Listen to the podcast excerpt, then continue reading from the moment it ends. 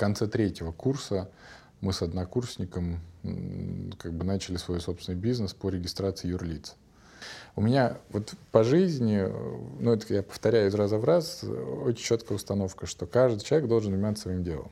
Докторскую диссертацию будешь ну, писать по частному или по публичному? Я, соответственно, был вот как бы там одним из фронтменов вот с этой стороны. А на другой стороне были вот те самые мои учителя, уважаемые. Василий Владимирович Ветрянский, Александр Ильич Маковский, Евгений Алексеевич Суханов. Но поскольку, поскольку все привыкли, вот, ну, для них я Дима всегда был. Ну. Дима, ну что ты пришел? Вот без тебя так хорошо было, а вот ты пришел и все остановилось. Ну вот, ну вот...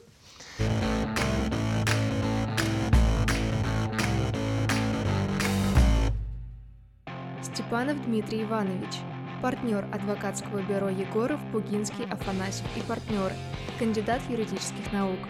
В 1999 году окончил с отличием МГУА. В 2001 году окончил магистратуру Российской школы частного права. В 2013 году получил степень ЛЛМ в Гарвардской школе права. В 2015 году получил степень магистра государственного управления в Гарвардской школе имени Джона Кеннеди. Преподает в Национальном исследовательском университете Высшей школы экономики, Школе права статут и Институте М. Логос. Рекомендован рейтингами The Legal 500, Best Lawyers и IFLR 1000. Дмитрий, привет, мы у тебя дошли. Да, наконец-таки. Очень рада. Ну что, пошли интервью записывать.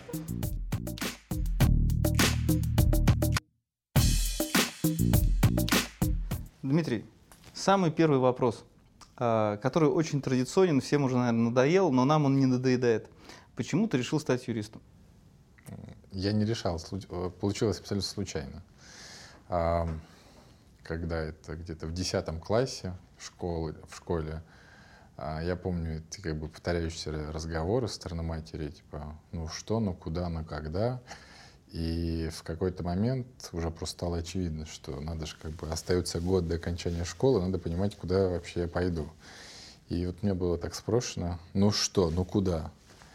Я говорю, не знаю. И я не помню, как это получилось, но в, это, в то время муж моей сестры учился в заочном юридическом вузе.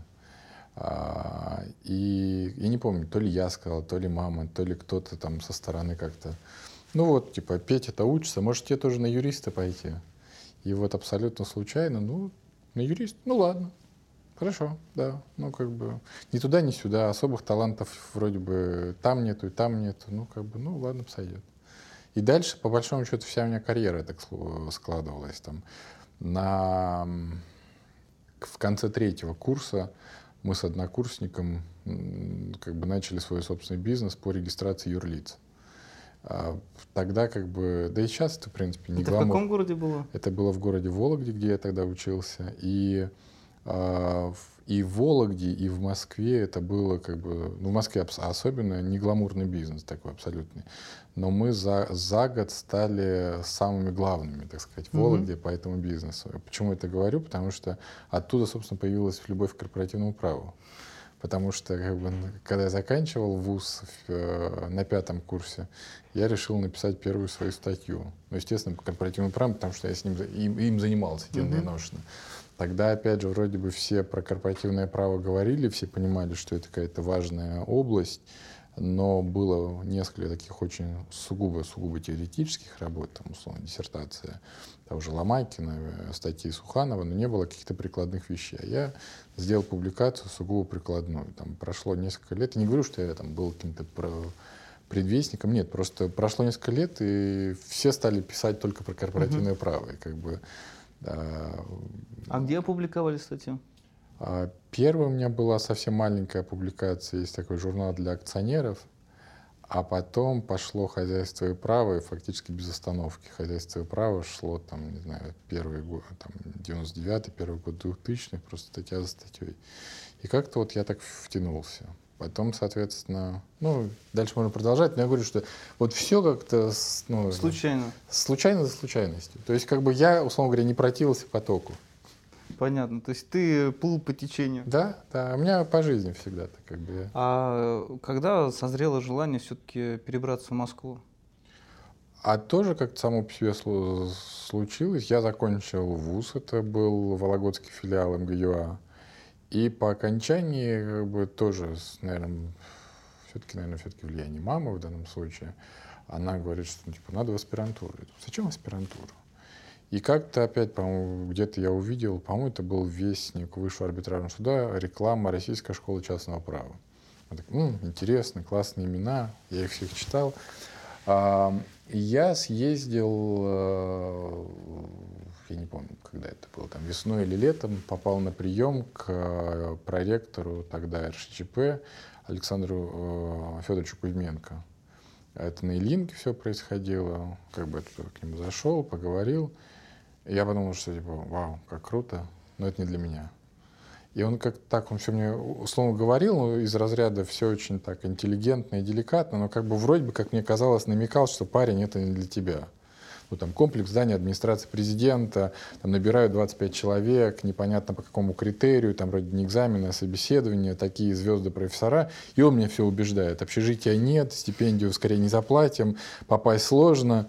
Но я хотел прямым текстом спросить, mm-hmm. что типа вообще никак, но как бы не стал спрашивать. Но обычно такие вещи меня, когда мне что-то кажется недоступно, они заводят еще больше. То есть я вот честно говорю, я ну, если и думал про аспирантуру после окончания вуза, исключительно с позиции, что не пойти в армию. А так, как бы, хотя там с детства э, внушалось, что нужно идти в науку, нужно делать диссертации, я как бы просто из преподавательской семьи. А у меня и мама, и отец биологический, они как бы а просто отец с нами не жил, поэтому такое уточнение делаю. А, они учились в Москве, они были там ветврачами, и бабушки и дедушки у меня учились в Москве, были ветврачами. То есть получалась как бы одна и та же модель поведения.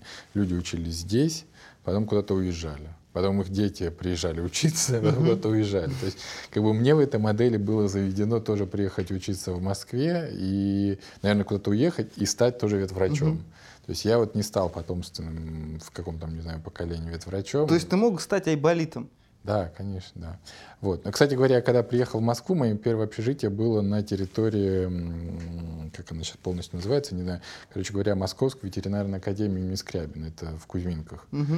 И там, соответственно, как бы там до сих пор живут, и тогда жили, там, не знаю, однокурсники моей мамы, они там, угу. а, там, это, сын Ларисы, ну давай, угу. давай.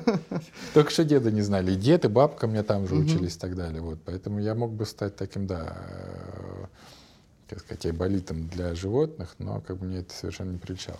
Вот, но опять же, бог с ней с аспирантурой, как бы я про нее всерьез не думал. Угу. А вот РШЧП как-то меня так завело, думаю, м-м, круто. И в итоге я подался туда, э, было собеседование, после собеседования, я помню, как раз Александр Львович Маковский так подошел, так что-то там сказал. И я там долго мандражировал, но потом в какой-то момент перезвонил и говорит, вот взяли. Хм. Ну, окей, взяли, взяли. Это был какой год? Это был 99-й. И, соответственно, через РШЧП абсолютно случайно, как бы, там, я встретился там с очень многими людьми, которые сильно изменили мою жизнь. Скажем, благодаря РШЧП э, я попал на работу к Андрею Юкову. Это была как бы моя такая первая серьезная юрфирма. А благодаря Андрею Юкову я там поучаствовал в большинстве каких-то крупных корпоративных споров, корпоративных войн, когда, которые велись в начале 2000-х. Благодаря РШЧП я там познакомился со всей профессурой, соответственно, там, не знаю, Михаил Бородинский был моим научным руководителем, Василий Владимирович Трянский был рецензентом, там, не знаю, слушал лекции Маковского, Яковлева. Ну, это как бы это была та РШЧП, угу. вот как, какая она как бы была в самые свои первые годы. Вот. Ну, а дальше просто как бы мне сказали, ну, РШЧП заканчиваешь, начнешь диссертацию учить, ну, ладно, пойдешь вот в институт законодательства, к тому же самому Михаилу Саковичу. Ну, как вот защитил, ну, и аспирантура, и диссертация, и, и все как-то оно вот получилось. Вот. А кого ты можешь назвать в качестве своих вот таких настоящих учителей, помимо Михаила Саковича? Ну, наверное, Василия Владимировича. Я, я очень как бы тепло относился и отношусь к Михаилу Саковичу. Я у них бывал дома, а мы до сих пор созваниваемся с Кладей Борисой Ярошенко, его женой. Как бы она ко мне тоже очень так тепло относится, и для меня она как бы такой тоже, ну, можно сказать, в каком-то смысле близкий человек. Но я не могу сказать, что я прям очень часто и там много что-то обсуждал с Михаилом Саковичем. То есть как бы у нас бывали, как, как правило, какие-то там небольшие встречи. Иногда у него дома, иногда, чаще в Институте законодательства, но с Василием Владимировичем как-то больше общался. И в школе, и ну, за пределами школы. Он вообще как-то ко мне так всегда очень по-отечески относился. И как бы вот для меня, наверное, он чуть больше, чем Михаил Исаакович, именно в плане того, сколько он мне там, ну, именно такого душевного, человеческого давал. А, наверное, Александр Львович Маковский, хотя у нас с ним там, не совсем простые отношения в последние годы, но как бы я ему тоже очень как бы благодарен в плане, вот если говорить про таких научных учителей. А, так, может быть, тот же Александр Федорович Кузьменко, высший ЧП, хотя он не академик ни разу, но, я не знаю, вообще юрист, не юрист, но как бы он тоже, кажется, для меня много сделал. А в профессиональном плане Андрей Юков, Ольга Гончарова, это все партнеры, когда-то Юков, Хренов партнеры, сейчас они разделились, там Юков партнеры, а Хренов партнеры. А, а, ну вот, наверное, как бы люди, которые которые очень много как бы на том этапе моей жизни мне дали. Да, Дмитрий, специально для вас Сергей Савельев задал вчера вопрос, так что слушайте внимательно и попробуйте точно ответить для наших зрителей. Почему вдруг у такого блестящего цивилиста, эксперта по корпоративному праву Дмитрия Степанова появился интерес к конституционному праву, публичному праву. Чем это обусловлено? И готов ли Дмитрий Иванович Степанов начать преподавать для студентов курс, связанный с конституционным правом? Вот такой вопрос. А, ответ очень простой. А, отвечу словами судьи Конституционного суда Российской Федерации Гадиса Булаевича Гаджиева. А, он недавно как раз в каком-то интервью говорил, что это как бы закономерный, итог, закономерный путь развития любого юриста. То есть э, всякий юрист начинает с частного права или с коммерции, или там, с теории права, потом погружается в какие-то там тонкости, как правило, частного права, и рано или поздно выходит на право публичное. Поэтому как бы я просто случайно услышал вот эти слова у Гадиса Абдулаевича, но мне кажется, они полностью отражают mm-hmm тот генезис, который как бы я прошел, я понял, что действительно мне сейчас на этом этапе развития моей профессиональной жизни мне интересно заниматься как раз правом публичным. Что касаемо курса, ну, я пока, наверное, не готов. Потому что... Вот так, извините, да, Сергей Савельев. Да, потому что все-таки курс — это какие-то фундаментальные знания. Пока что я себя не чувствую глубоким специалистом в этой сфере. Хорошо, спасибо. И вопрос от Андрея Карельского. Развивая вопрос Романа Левзенко о том, когда наше право станет действительно популярным и уважаемым во всем мире, я, наверное, ретранслирую свой вопрос немножко шире для э, Дмитрия Степанова и для Сергея Савельева. Мне кажется, они очень интересно могут оба ответить на этот вопрос.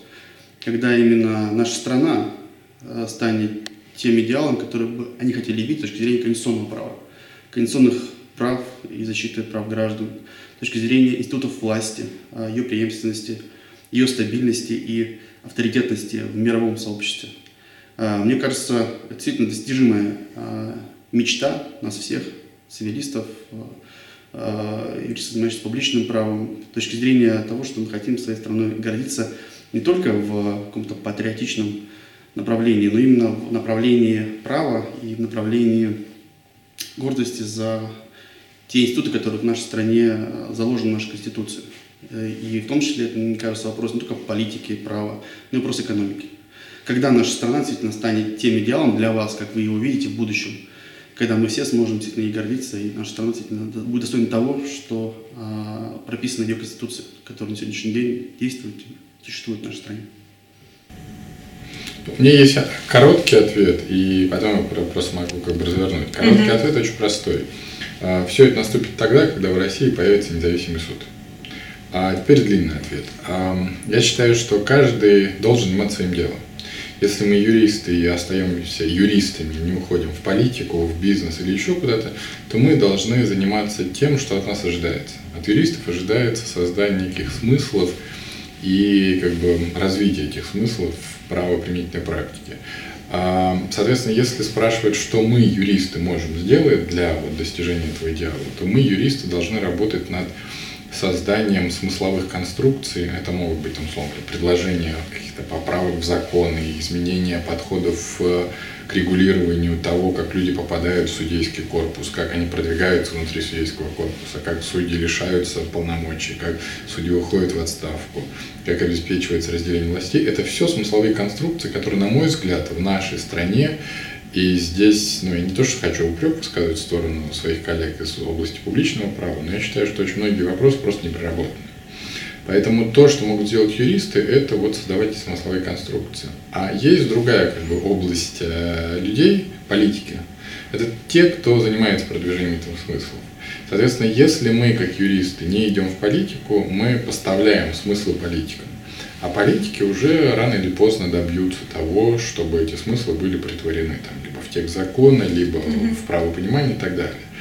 Соответственно, вот если отвечать как бы развернуто и более детально, то я считаю, что, соответственно, когда у нас появится суд, а суд может появиться благодаря в том числе нашим усилиям. И не надо думать, что юрист, от юристов ничего не зависит, что мы ни на что не влияем и так далее. Мы, от нас зависит, мы влияем. Вопрос в том, что мы плохо влияем и плохо подталкиваем, что ли, этот процесс с тех позиций, которых мы можем его подталкивать, а именно как вот создатели неких смыслов. Ну а то, что их там, не подталкивает или плохо подталкивает политика, это другой вопрос, но как бы он не к нам относящийся. Угу. Спасибо большое. А тебя никогда не звали работать в высший арбитражный суд? Звали. Тот же Василий Владимирович звал в конце там, окончания вышки. Ну, я не знаю, как бы тут, наверное, особых секретов нет. Там, условно говоря, был примерно такой разговор. Дима, ну вот Сергей Васильевич имеется в виду, Сарбыш, uh-huh. как бы идет вот туда-то, там должность освобождается. Давай как бы вот Угу. Вот. И это было такое очень большое искушение. У меня в жизни, на самом деле, было много и часто каких-то искушений, я просто потом про них забываю, а потом как бы в ретроспекте начинаешь возвращаться и вспоминаешь, как бы у тебя была развилка, которая могла там изменить твою жизнь очень кардинально. И это было, наверное, одно из таких искушений, как бы все бросить, пойти там на госслужбу и так далее. Но а, как бы мы долго говорили с ним, обсуждали. Он говорил, что типа я не требую от тебя решения прямо сейчас. Но потом я как-то ушел и подумал и понял, что, ну, наверное, не совсем мое. То есть, как бы, мне всегда нравилась какая-то независимость, что ли. А, а на том этапе, если бы я пошел на госслужбу, я существенно как бы потерял в независимости и в деньгах, и вообще в плане того, что я могу, как могу делать и так далее. Поэтому я понял, что, наверное, это не мое. Хотя вот, ну, как бы, став более зрелым, более взрослым, я могу сказать, что я сейчас готов, но я уже как бы ближе к той точке, что я готов там и для госслужбы, и для судейской карьеры. Я просто, может, до конца еще не uh-huh. чувствую, что я достаточно подготовлен. А если бы сейчас поступило предложение, пошел бы? А, смотря куда. Ну, например, с Ильей.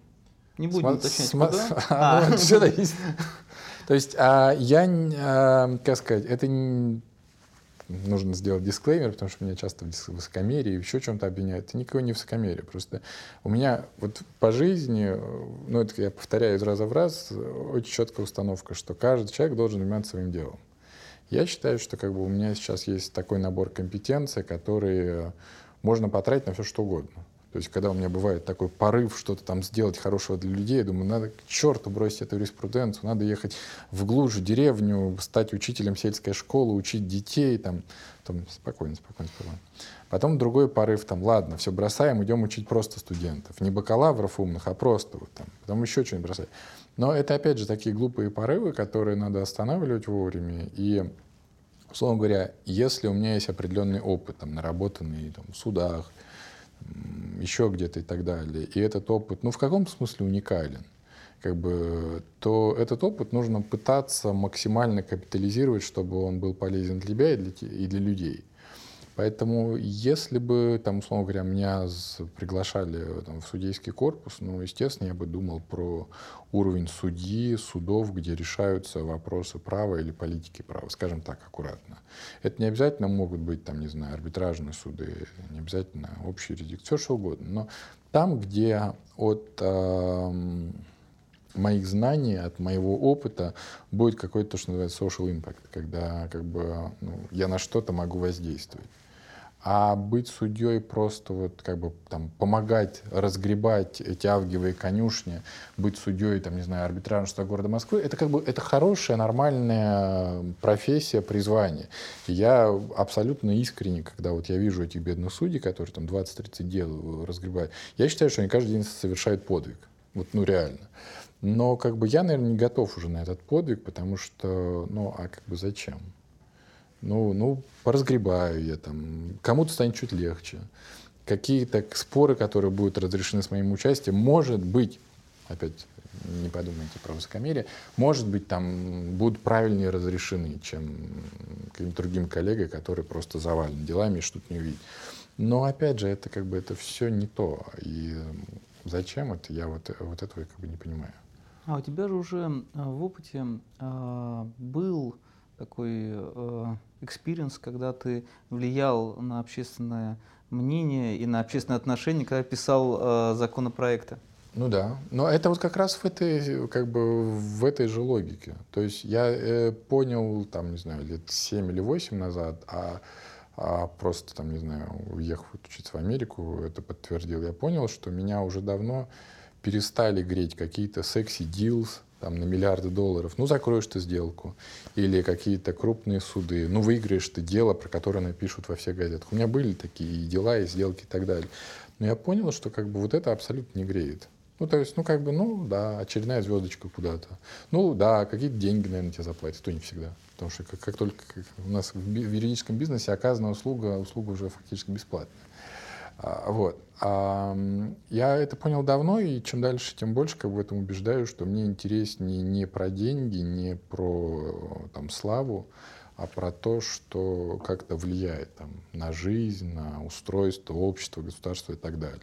Ну, как бы понятно, что сообразно моим представлениям о прекрасном, может быть, не все будут там, разделять мои представления, что правильно, что неправильно. Но вот если я чувствую внутри себя, что вот это там делает лучше для какой-то группы, для, может быть, опять же, пафосно звучит, для государства, для общества, вот это мне греет душу. Даже если за это не заплатят, даже если там, за это по башке надают через какое-то время. Вообще говоря, про законопроекты и про вот какие-то такие крупные суды, которые изменяют практику, я это тоже урок усвоил очень-очень давно, там, не знаю, много-много лет назад, что это, по большому счету, не надо публичить, и не надо этим хвалиться, как-то это выпячивать. Потому что а когда ты имеешь дело к одной сделке или к одному суду, у тебя там, условно говоря, есть две стороны. Одна будет проигравшая, другая выигравшая. А вот когда ты имеешь отношение к чему-то очень большому, где переплетаются интересы там, сотен, тысяч, а может даже миллионов субъектов, там всегда будет там, десятки или сотни недовольных. Вот как бы, что бы ты ни делал. Поэтому если даже твои представления о прекрасном подсказывают, что вот такая-то конструкция будет правильной, будь готов к тому, что у 10, 20 или сотен людей будет понимание, что это вообще конченый не знаю кто, и вообще тебя куда-нибудь подальше сослать, не допускать и так далее, и так далее. Поэтому здесь просто а, вопрос, насколько ты чувствуешь э, превалирующую позицию, насколько ты чувствуешь, что важно и нужно. А у тебя сильно э, отношение изменилось к э, тому, что происходит в праве в России после твоей поездки в Штаты? Ну, даже не поездки, а да жительства? Нет. У меня как бы особых, так сказать, заблуждений, мне кажется, не было по поводу нашей правовой системы, по поводу нашей судебной системы и так далее. Поэтому просто когда ты на расстоянии, оттуда это видится немножко еще более трагично и упадочно. Когда ты во всем этом живешь, ты как, ну, так устроен, опять же, человеческий мозг, что мы э, примеряем себя действительность. Знаете, как бы кучу исследований есть психологических, которые доказывают, что большую часть жизни человек живет в ощущении счастья. Это как бы странно, но это действительно эмпирически подтвержденный факт, что даже там самые несчастные рабы какие-нибудь там или самые нищие жители Бангладеша или Черной Африки, они все равно как бы в какой-то момент себя примеряют с действительностью. Точно так же, там, не знаю, извините, что там, знаю, заключенные или жители концлагерей.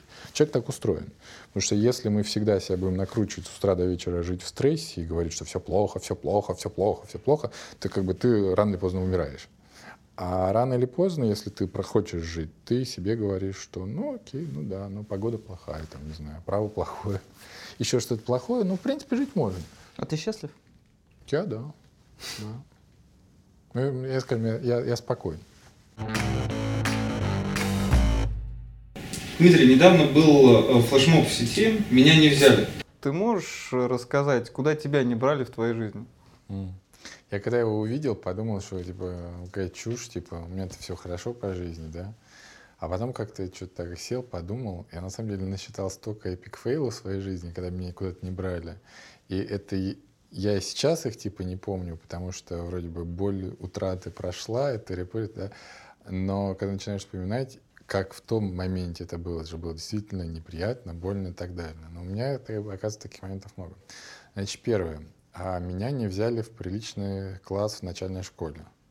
А, я не знаю, как у вас в школе было. У нас было в нашей параллели три класса А, Б и В. А я тогда учился а, в пригороде города Вологды, чтобы вам было понятно контекст. А пригород а, заключался в том, что там был большой институт исследовательский, Соответственно, рядом были опытные хозяйства. Я же говорил, у меня род, угу. вся родня ветврачи, соответственно, институт занимался животноводством, а мама занималась ветеринарией. В класс А брали детей профессорско-преподавательского состава, а в класс Б брали детей разночинцев. В класс В брали а, не пойми кого, но по факту, как бы, чтобы быть корректным, это были либо дети из окрестных деревень, либо дети из неблагополучных семей. Я, при том, что был дитё из благополучной семьи, я попал в класс В. Ну, был так... Можете представить, как там относились к отличнику. А потом меня не взяли, когда я таки надумал, что надо, наверное, идти становиться юристом. Опять же, мама считала, что учиться нужно только в Москве. Меня не взяли в МГУ. А, то есть ты тоже из да, я, даже не поступ, я даже не поступал. А просто как бы я не помню уже всех деталей, не хочу там проговаривать. А, это был какой? 93 год. А, но, ну, чтобы для иллюстрации, скажем, было понятно, о чем я говорю. А, сейчас, как бы, в принципе, где мы сейчас живем, это не кризис. Кризис был тогда. А на тот момент зарплата моих родителей составляла 8 долларов. 8. И просто как бы мама съездила, там, не знаю, к своим друзьям, сходила в МГУ, э, и что-то без меня. Как бы она считала, что она все там решит быстро. И это все подскажет. Она вернулась, сказала, что, ну, наверное, где-то на первый год потребуется 1004 долларов. У нас, конечно, сегодня таких денег нет. Ну ладно, ничего. Поэтому мы даже как бы подаваться не стали, потому что как бы э, что подаваться при 8 долларах. Но, опять же, Потом, а, куда меня не взяли? Меня не взяли... Меня не взяли на ЛЛМ угу. в Голландии. А, я не то, что вроде бы особо хотел, но в Голландии на тот момент а, обитал профессор Саймонс, большой любитель России, известный советолог и так далее. Он считал, что я должен там учиться. Он мне накрутил хвост. Дима, давай вперед. Короче говоря, я подал все документы. Я даже забыл, на самом деле, что я куда-то подавался до этого. А зачем мне ТЛМ был голландский? А меня не взяли на какой-то комиссии, как мне потом сообщил Саймонс, а потому что мою стипендию отдали какой-то бедной девочке из Африки. Сказали, что ну у тебя и так как бы много opportunity в жизни, а у бедной девочки из Африки никаких, поэтому вместо тебя на ЛМ пойдет эта девочка. Потом, когда я учился в РШЧП, я собирался пойти в один Ильф. Но да, не взяли, даже не сделали офер. А меня не взяли в Ель. Вот. Понимаешь, то есть сплошная жизнь не взяли, сплошная боль. Но ты, тем не менее, счастлив. Да, абсолютно. Не, я как бы, э, я просто вспомнил про эти ситуации как совсем недавно, хотя я даже настолько, как бы они, видимо, далеко были, настолько они ни, ничто в сравнении с тем, что есть у меня сейчас, что, видимо, как бы и мозг это все вытесняет куда-то далеко, что ты про это даже как бы не думаешь. А так, если говорить серьезно, ну, как бы я же фаталист, поэтому все, что не делать, все к лучшему. Поэтому, видимо, мне не надо было в тех точках делать такие выборы, такие развилки, а как бы те как бы развилки, по которым я пошел, ну, наверное, они как бы правильно для меня. Слушай, а ты вот сейчас увлекся публичной политикой, наверное, Не политикой, правом. Правом, прошу прощения. А, смотришь сериалы какие-нибудь, например, «Карточный домик». А, на твой взгляд, то, что там а, приближено к реальной ситуации в американской политике, или это такое сгущение красок? Ну, как нам говорили преподаватели в Harvard Kennedy School, что типа вам это надо смотреть. А, и для людей, а, которые как бы реально в этой среде не варились, как бы это дает представление о том, как оно может быть. Но а, когда ты общаешься как бы с людьми, которые реально занимались политикой там или здесь, то, ну, если говорить, скажем, про американскую действительность, обычно говорят, что это как бы детский сад ни о чем. Поэтому, ну, наверное, как бы для общего представления это более-менее нормально. А вообще американцев есть такой тест. Yes, ну, по крайней мере, я не проходил, но мне рассказывали преподаватели, которые, или там политики, которые с этим сталкивались. Если, скажем, ты идешь, устраиваешься на работу как там, не знаю, выпускник вуза и пытаешься устроиться помощником, ну, как бы нас назвали помощником депутата. И на собеседовании тебе задают простой вопрос. Ну, э, спрашивают, you've got it? Ну, как бы у тебя это есть. И эм, это вот к вопросу про карточный домик. Угу. И человек, который не понимает как бы правил игры, он обычно спрашивает, чего есть? На этом как бы потихоньку собеседование заканчивается. А правильный ответ на вопрос, когда тебя спрашивают, у тебя это есть? Ты говоришь, конечно, есть. Поэтому вот это ощущение того, что ты как бы понимаешь, как устроены тонкие миры, как взаимодействуют люди, как как вообще устроено все. Оно как бы вот все, что касается публичного права, публичной политики, оно очень важно. Если у тебя появляется хотя бы уверенность, даже ты ничего на самом деле не знаешь. You've got nothing at all. Вот, но у тебя, если появляется какое-то то, ну, понимание, что более-менее ты в теме, в праве, в политике и так далее, как бы ты тогда более-менее в обойме. Другой вопрос, что потом ты должен еще доказать своими какими-то практическими шагами, что это были не пустые слова, а ты что-то понимаешь, да? Но а, вот это ощущение комьюнити, ощущение того, что вы говорите на одном языке, оно, конечно, очень важно. Поэтому, наверное, как бы в этом смысле карточный домик как бы позволяет. А что еще можно посмотреть, на твой взгляд? Я не знаю. Я больше в последнее время как-то не смотрю, а читаю. А что? Ну, какие-то такие книжки, которые мне интересны с точки зрения как раз public choice. Я сейчас, например, читаю, но она прям какая-то уж очень занудная, она, правда, переводная книжка Алексея, это немецкий конституционалист, а структура конституционного права. Он вроде бы юрист, но книжка там не совсем про юриспруденцию. Она про то вообще, в чем отличие норм конституционного права от любого другого права, от любых других норм как бы его идея состоит в том, что а, конституционное право, конституционные суды — это про принципы и как раз про вот такое общее видение. И вот эта вот идея какого-то такого небольшого комьюнити юристов, которые комьюнити юристов, которые как бы держат систему, осуществляют такой а, а, авторский надзор за системой, имеется в виду системой права, она как раз, мне кажется, центральная для вот всех таких книжек и центральная для зарубежной теории конституционного права. А скажи все-таки, вот почему ты уехал в Штаты? То есть вот со стороны это как так казалось, вот для меня это было неожиданным. Да? Я слышал, что несколько моих знакомых говорили, что я собирался эмигрировать, еще там что-то. Я просто уставший был. А я где-то там в каком-то уже это рассказывал. У нас шла там долгая работа по гражданскому кодексу. Я был там одним, скажем так, из выразителей мнения бизнеса, юридического бизнеса, крупного бизнеса, среднего бизнеса, что, как мы считали, нужно отразить в Гражданском кодексе и корпоративном законодательстве. А, соответственно, у нас там было несколько площадок дискуссионных, у нас там есть специальное некоммерческое партнерство, содействие развитию корпоративного законодательства, куда мы а, позвали 10 крупнейших юрфирм и попытались сделать такую правильную, цивилизованную лоббистскую структуру, которая бы консолидированно выражала мнение юридического бизнеса. А у нас была позиция крупного бизнеса, как правило, она консолидировалась на площадке Минэкономразвития. И тогда еще, сейчас уже все забыли, там, а тогда еще была такая инициатива Международный финансовый центр, рабочая группа по созданию Международного финансового центра в Москве.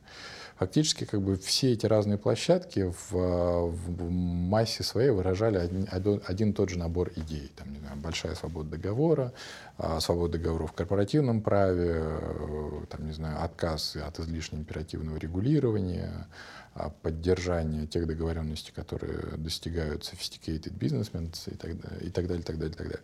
Вот. А я, соответственно, был вот как бы там одним из фронтменов вот с этой стороны. А на другой стороне были вот те самые мои учителя, уважаемые. Василий Владимирович Ветрянский, Александр Ильич Маковский, Евгений Алексеевич Суханов и тот же мой любимый, горячо уважаемый Василий Владимирович Ветрянский, я просто хорошо запомнил слова, а, после какого-то перерыва у нас там встречаемся мы в Минюсте. Но поскольку, поскольку все привыкли, вот, ну, для них я Дима всегда был. Ну. Дима, ну что ты пришел? Вот без тебя так хорошо было, а вот ты пришел и все остановилось. Ну вот, ну вот и а, это просто как бы ну, один из элементов, но когда как бы ты там каждую неделю это слышишь или слышишь от тех людей, к которым ты всегда вот так относился.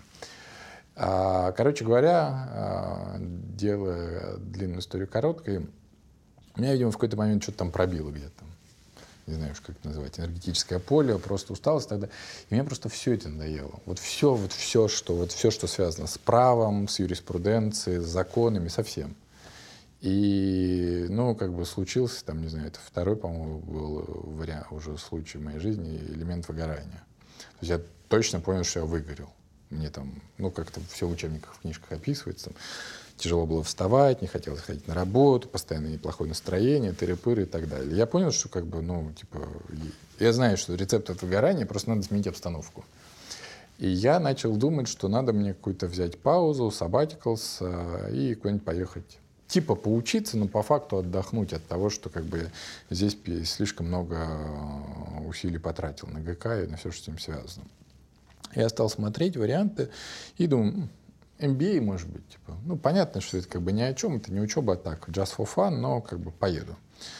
А потом смотрю, думаю, как бы всюду пишут, типа, 80-90% выпускников MBA, как правило, меняют сферу деятельности профессии. А я и так как бы уже в мыслях с утра до вечера, что мне эта юриспруденция надоела, и как бы чем бы новым заняться. Я тогда думал, там, то ли в ресторанный бизнес уйти, то ли ремонты делать, или еще что-то. Вот. А там мне это нравилось все. А, и думаю, ну, MBA, ну, точно, как бы я уже в юриспруденцию не вернусь. Потом я стал смотреть как раз школу публичного управления, в том числе и Гарвардскую, это Кеннеди School. А, ну, вроде интересно, но как-то уж совсем далеко как-то, ну, вроде не мое. А, ну и самый последний это был ЛЛМ, там, не знаю, Law School какая-нибудь. Ну, в общем, все это думал, думал, тоже весь такой в нерешительности, все мне неинтересно, не хочется, это тыры-пыры. Тогда, наверное, был несчастный. Вот. А, а, и в итоге как бы я для себя решил, ну, опять же, следует и философии, что, кажется, должен заниматься тем, что у него хорошо получается, что он умеет. Я думаю, ну, коли я как бы на юриспруденцию потратил уже много-много лет, ну, то есть как бы это такой существенная инвестиция и времени, и сил, там, средств, все чего угодно.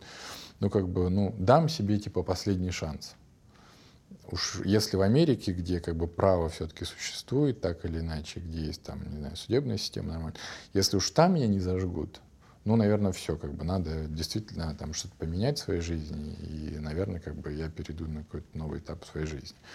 Поэтому, ну, типа, дам себе шанс. Ну что, зажгли? Ну да. И, соответственно, я подался на в несколько школ.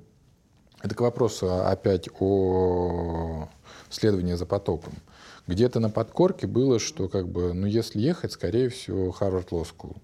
Но это тоже там определенные обстоятельства есть. Я не помню, в каком-то году было, в году, наверное, 2008 или 2007, я подумывал тогда еще, как бы, движимый другими соображениями, поехать на ЛМ. А, я объехал, а, я тогда, по-моему, как раз уходил из ЮХП и переходил в ЕПАМ. У меня был там такой несколько месяцев а, раздумий, что я буду делать дальше.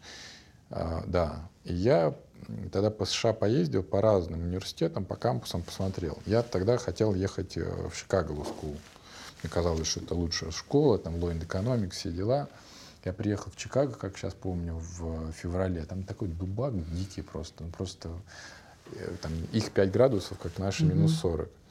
Я вышел, посмотрел как-то вот так, думаю, на следующий день съездил на кампус, кампус тоже меня не впечатлил. Как-то думаю, нет, Чикаго нет.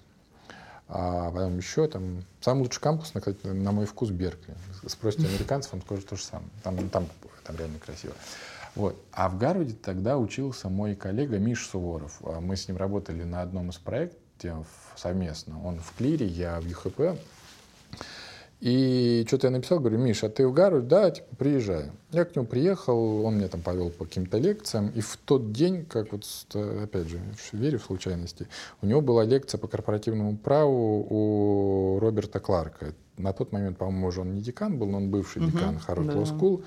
И у него э, был то ли общий корпоративный курс, то ли МНД. Он как бы два там курса обычно ведет. Ну и Миша меня привел на лекцию.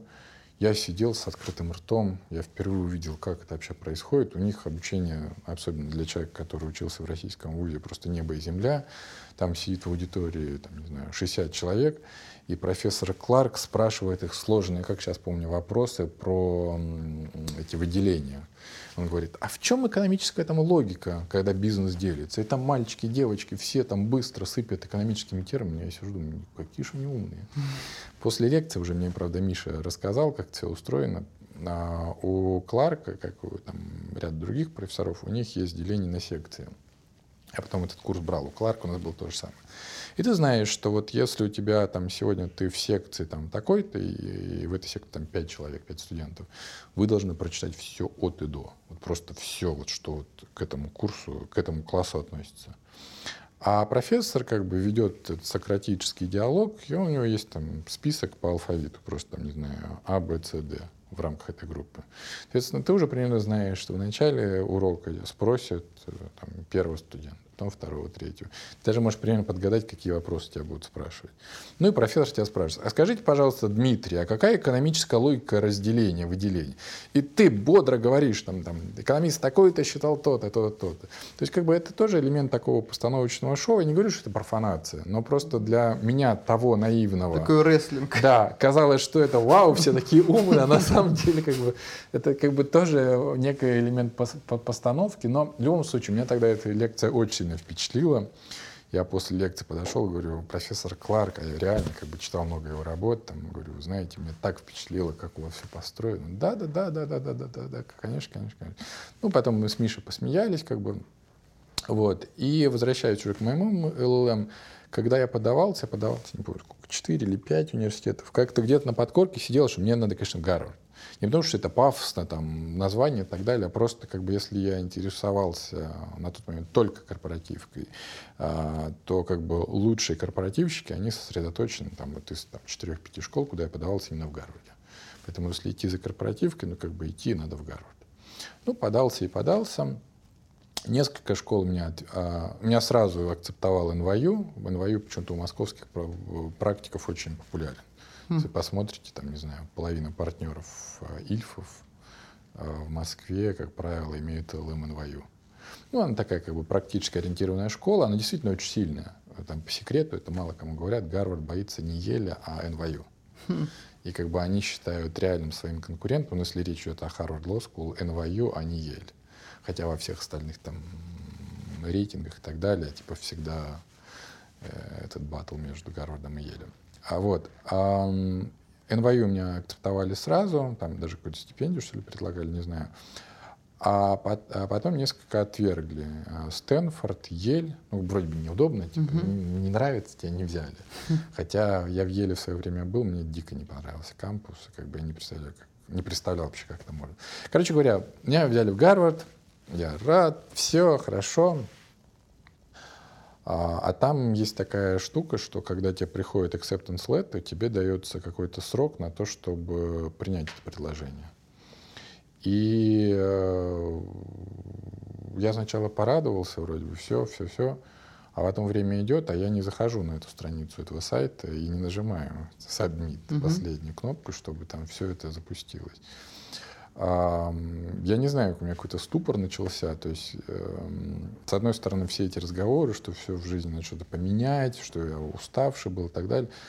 А потом, когда ты просто в большой юрфирме, у тебя там есть заведенный порядок вещей, там, не знаю, своя какая-то личная жизнь, друзья, там, не знаю, какой-то сошалайзинг здесь, в Москве, ты понимаешь, что все это в один момент надо просто отрезать и как бы и поехать. И вот этот момент инерции того, что тебя затягивают эти социальные связи, личные связи, он, он очень силен. Поэтому я до последнего... Я здесь, по-моему, особо не раскрывал, что такое подавался, хотя тут как-то узнали. А я до последнего как бы находился в какой-то нерешительности. Прям Что-то подтолкнуло уже, чтобы ты нажал на кнопку? да, да, я был опять э, там замучен, и был какой-то конфликт там без деталей. Разозлился сильно, пришел прямо здесь в офисе. Вот, и как бы э, оно как-то закрутилось. Но потом вторая еще была тоже стадия нерешительности, хотя на меня не похоже. Я, в принципе, по жизни такой безрассудно решительный. То есть у меня как-то решения любые даются очень просто, и я... Но здесь, видимо, такой был э, такой вопрос, как бы меняющий кардинально жизнь. Вот. А потом я долго не мог что-то туда уехать.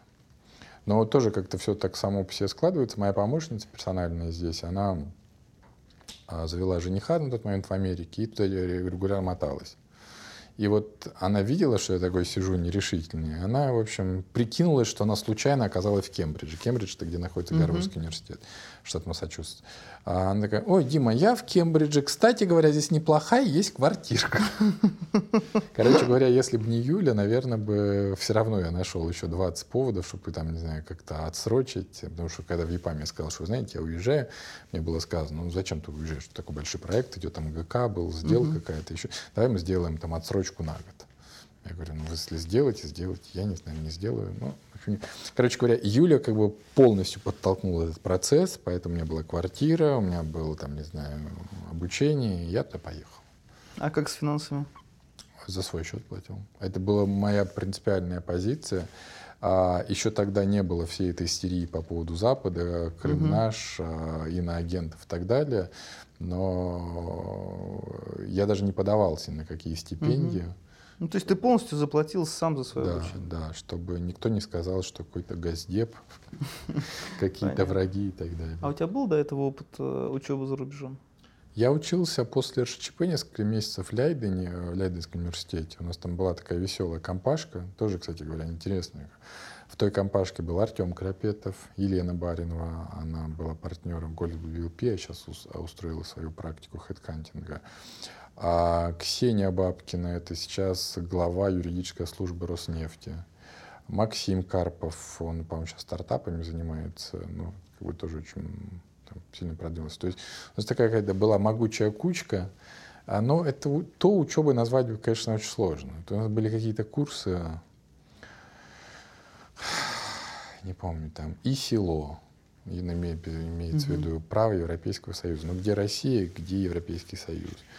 Потом был какой-то курс э, судебная практика ECJ, European Court of Justice. Тоже, ну к чему это, куда? Поэтому мы как бы туда ходили, делали вид, что учимся. Мы там все получили очень плохие оценки. Да? Что для отличников, выпускников РШЧП, конечно, была оплюха.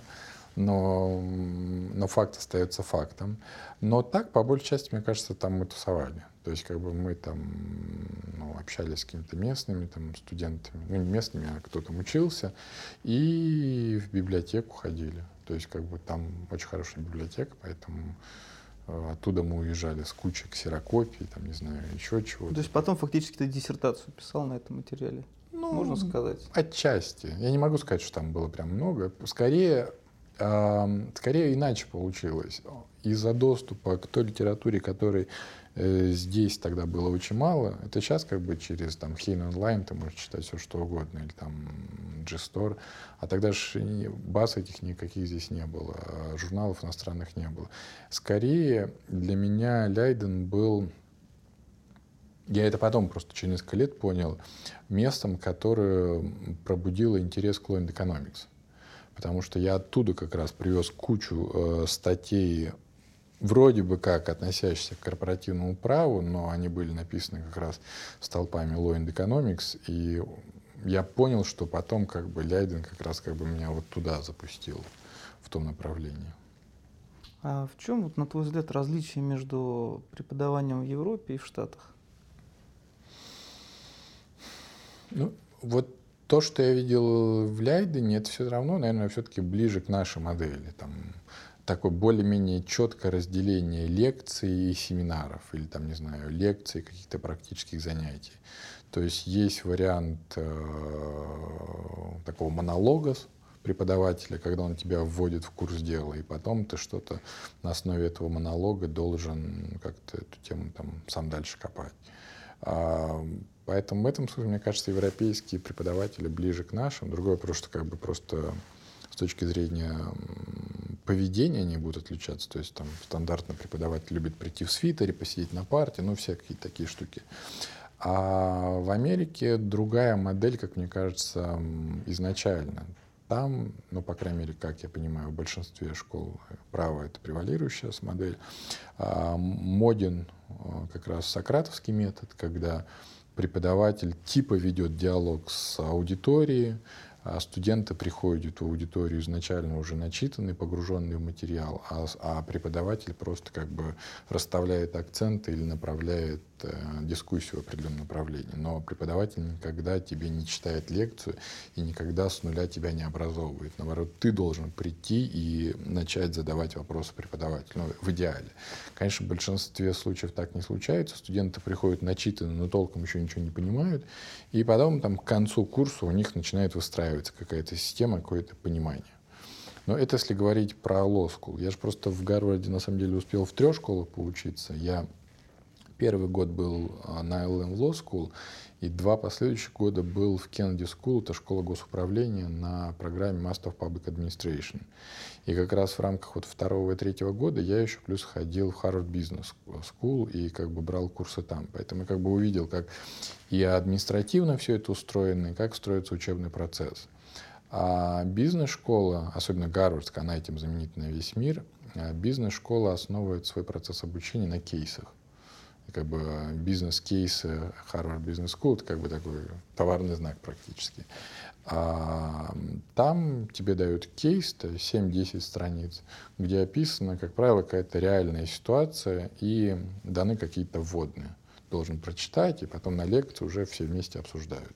На мой вкус, ну, с позиции юриста, который привык там в детали закапываться, мне кажется, формат бизнес-школы, никого не хочу обидеть, ну, так, скажем, поверхностно очень. А Кенди School, она в каком-то смысле посредине как раз этих двух крайностей. В Кенди School есть курсы, которые построены на сократовском методе, как в Law School.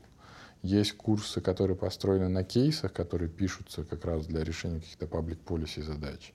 Есть курсы, может быть, даже похожие на наши, когда у тебя там один день в неделю преподаватель читает лекцию, а второе занятие ты приходишь с преподавателем что-то разбирает. Особенно это характерно для курсов таких математических, скажем, статистика или там какой-то, там, не знаю, математические модели, применимые к публичному управлению, вот это как раз строится скорее по модели лекции, условно говоря, семинар. Итак, Дмитрий, теперь небольшой блиц для вас, специально тоже для вас составлен. Итак, Гарвард или Лейден? Гарвард, конечно.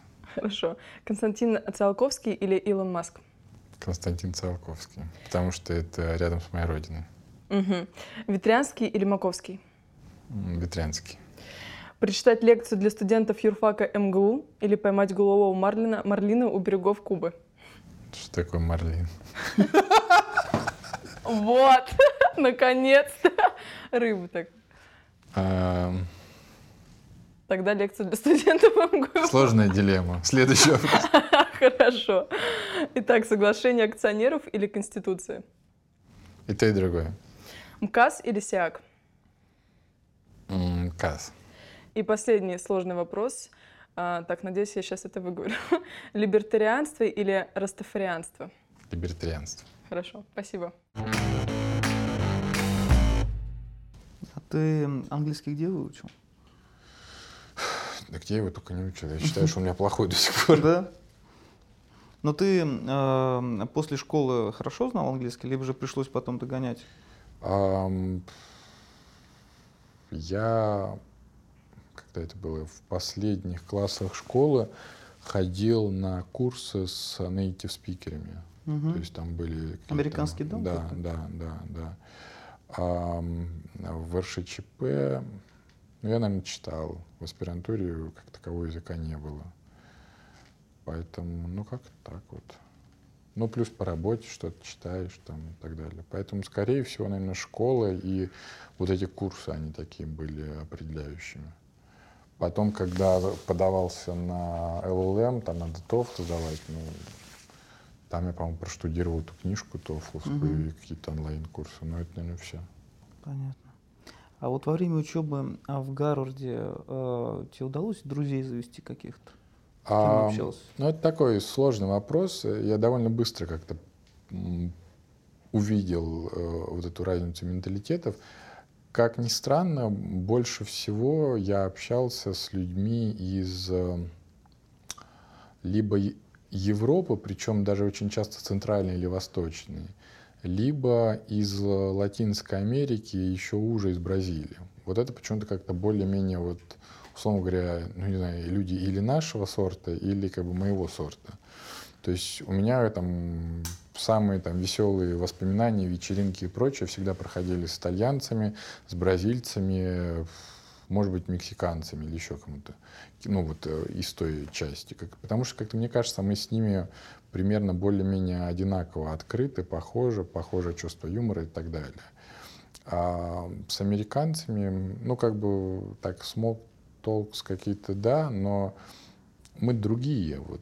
При том, при всем, что в каких-то вещах мы похожи, но культурно мы очень сильно другие, и это прям ну, всегда чувствовалось. Поэтому, если условно можно говорить про неких друзей, которые там завелись, то это скорее вот из этих стран. Ну, такая дружба, условно говоря. Иногда списываемся на Фейсбуке или там где-то там пересекаемся и так далее. В Kennedy School ну и да, и нет. В Kennedy School как бы там публика уже постарше, там все какие-то уже такие про свои компании. Поэтому не могу сказать, что я вернулся там с каким-то большим количеством Да. друзей и так далее. Там в LinkedIn и в Фейсбуке, да, как бы несколько сотен людей добавилось. Но потом, как сказать, мне кажется, у нас немножко, ну, не у нас, окей, у меня немножко разное отношение к понятию дружба. То есть, э, когда американец говорит, там, кто-то там, мой my friend, ну, это как бы, как правило, в нашем понятии приятель. Ну, то есть, как бы, я знаю его или ее. Типа, могу позвонить, могу там пошутить. Но, как бы, когда в русском языке говоришь друг, это немножко больше. Это не обязательно там открыть душу, исповедоваться, еще там секреты, секреты, да, но все равно какая-то должна быть такая душевная, эмоциональная связь. А у американцев иначе. Не потому, что они бездушные, какие там еще фальшивые и так далее. Все фигня. Они очень душевно, открыты и так далее. Но там как-то вот э, френдшип это как бы боль, легче заводится, и это немножко другое понятие. А вот в моем понимании друг, друзья это всегда как бы, ну, в нашей терминологии скорее ближе к близким друзьям. Вот таких, мне кажется, вообще мне там не завелось. Ну, их как бы и в принципе таких друзей мало заводится. Но как раз вот, собственно, что я пытаюсь сказать, из-за культурных различий я, честно говоря, слабо верю, что можно как бы завести близких друзей вот эм, из стран, которые сильно отлично от нас культурно. Поэтому как бы ну, я не питал, не питаю иллюзий, поэтому ну, как бы. А у тебя, у тебя друзья э, в Москве есть или? Да. Но все не юристы, я не люблю с Абсолютно. юристами общаться. Да, это... Мне кажется, юристы сами себя не любят, ну, как бы в массе своей. Кто-то признается себе в этом, кто-то не признается в этом. Поэтому я как бы к этому давно пришел, и я давно пытаюсь ни в каких юридических тусовках особо там за пределами каких-то social small talks не участвовать. А именно из-за этого, из-за того, что сам себе, может быть, надоел в юридическом плане, стал заниматься не корпоративным, а конституционным правом. Ну, не знаю. Ну, это долгий, наверное, разговор, как бы кто кому надоел. Мне кажется, э, хотя, опять же, в Америке мне американцы в этом много раз пытались, по крайней мере, разубеждать. А мне кажется, это как бы мое убеждение не только применительно к России, к любой стране, а, мне кажется, что нас юристы уже не любят. То есть как бы нас всегда сравнивают с врачами, а я сколько вот вижу врачей знаю врачей, у меня есть какие-то знакомые, там, не сказать, что сильные друзья, а, они тоже говорят, что как бы к ним есть какое-то там подозрение, иногда неприятие, но в массе своей как бы они довольны жизнью.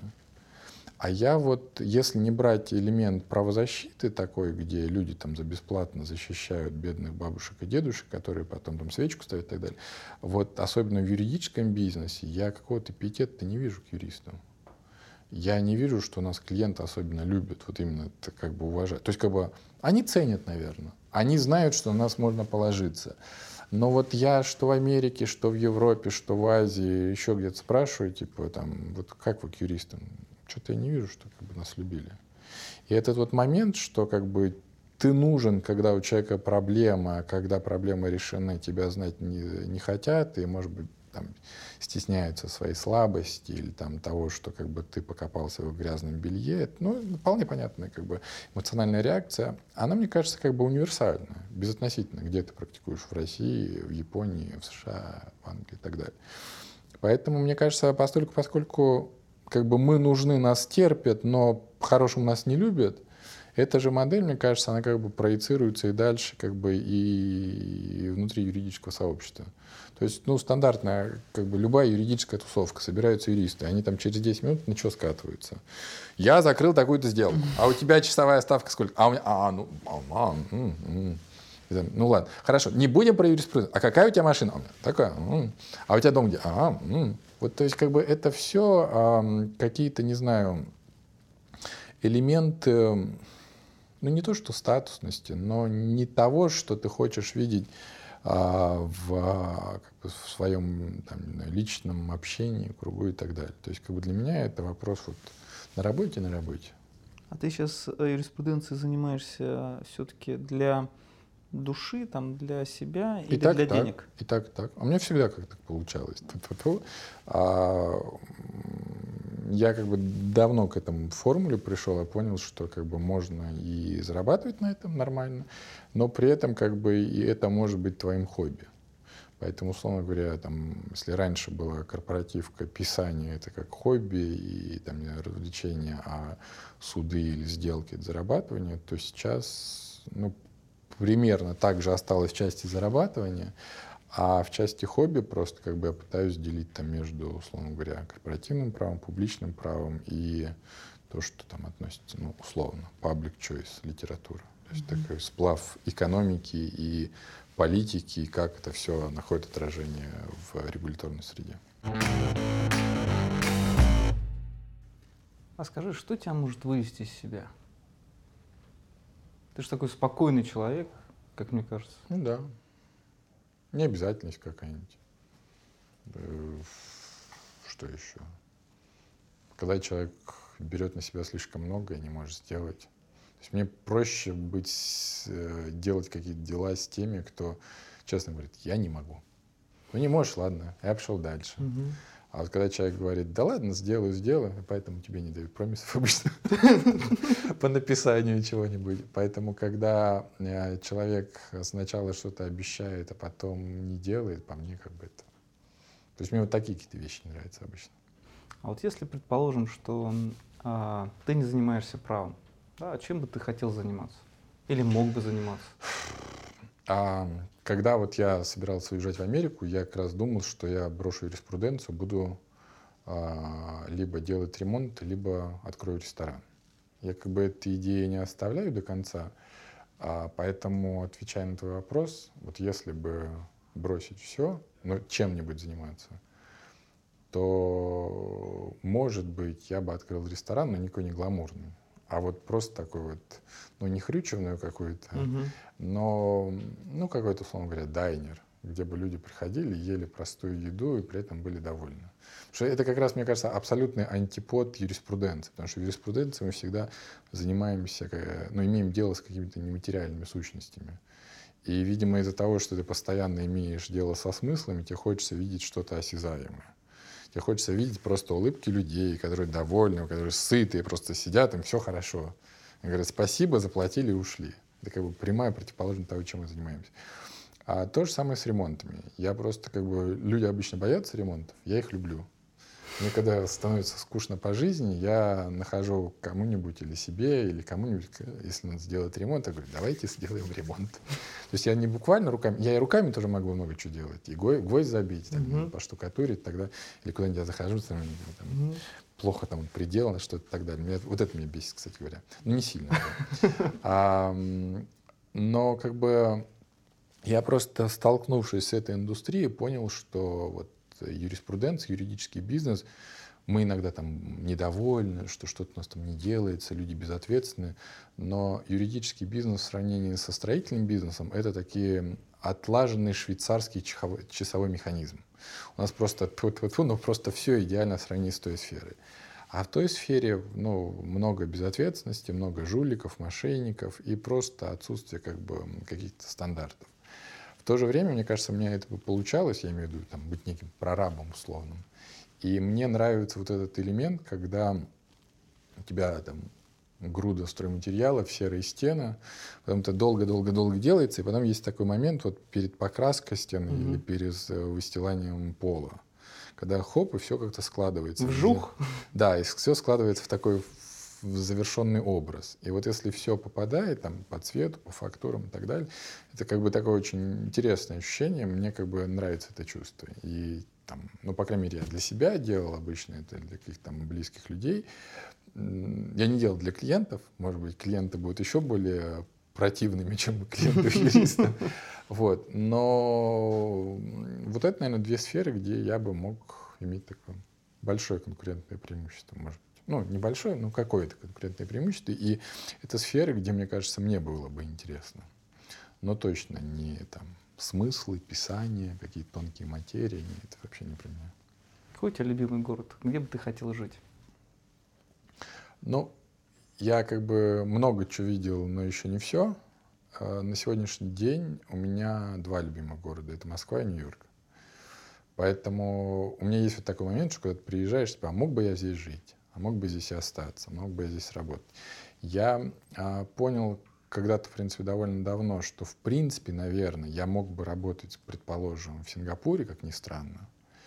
А, из Азии, наверное, больше нет, из Европы, не знаю, где в Европе. В Европе, наверное, тоже нет. А вот чтобы и жить, и работать, и чтобы там, условно говоря, хотелось возвращаться, абсолютно точно Москва. А, мне здесь реально нравится, там, во всех смыслах, несмотря там, вот, на все эти безобразия, которые на улицах творятся последние месяцы.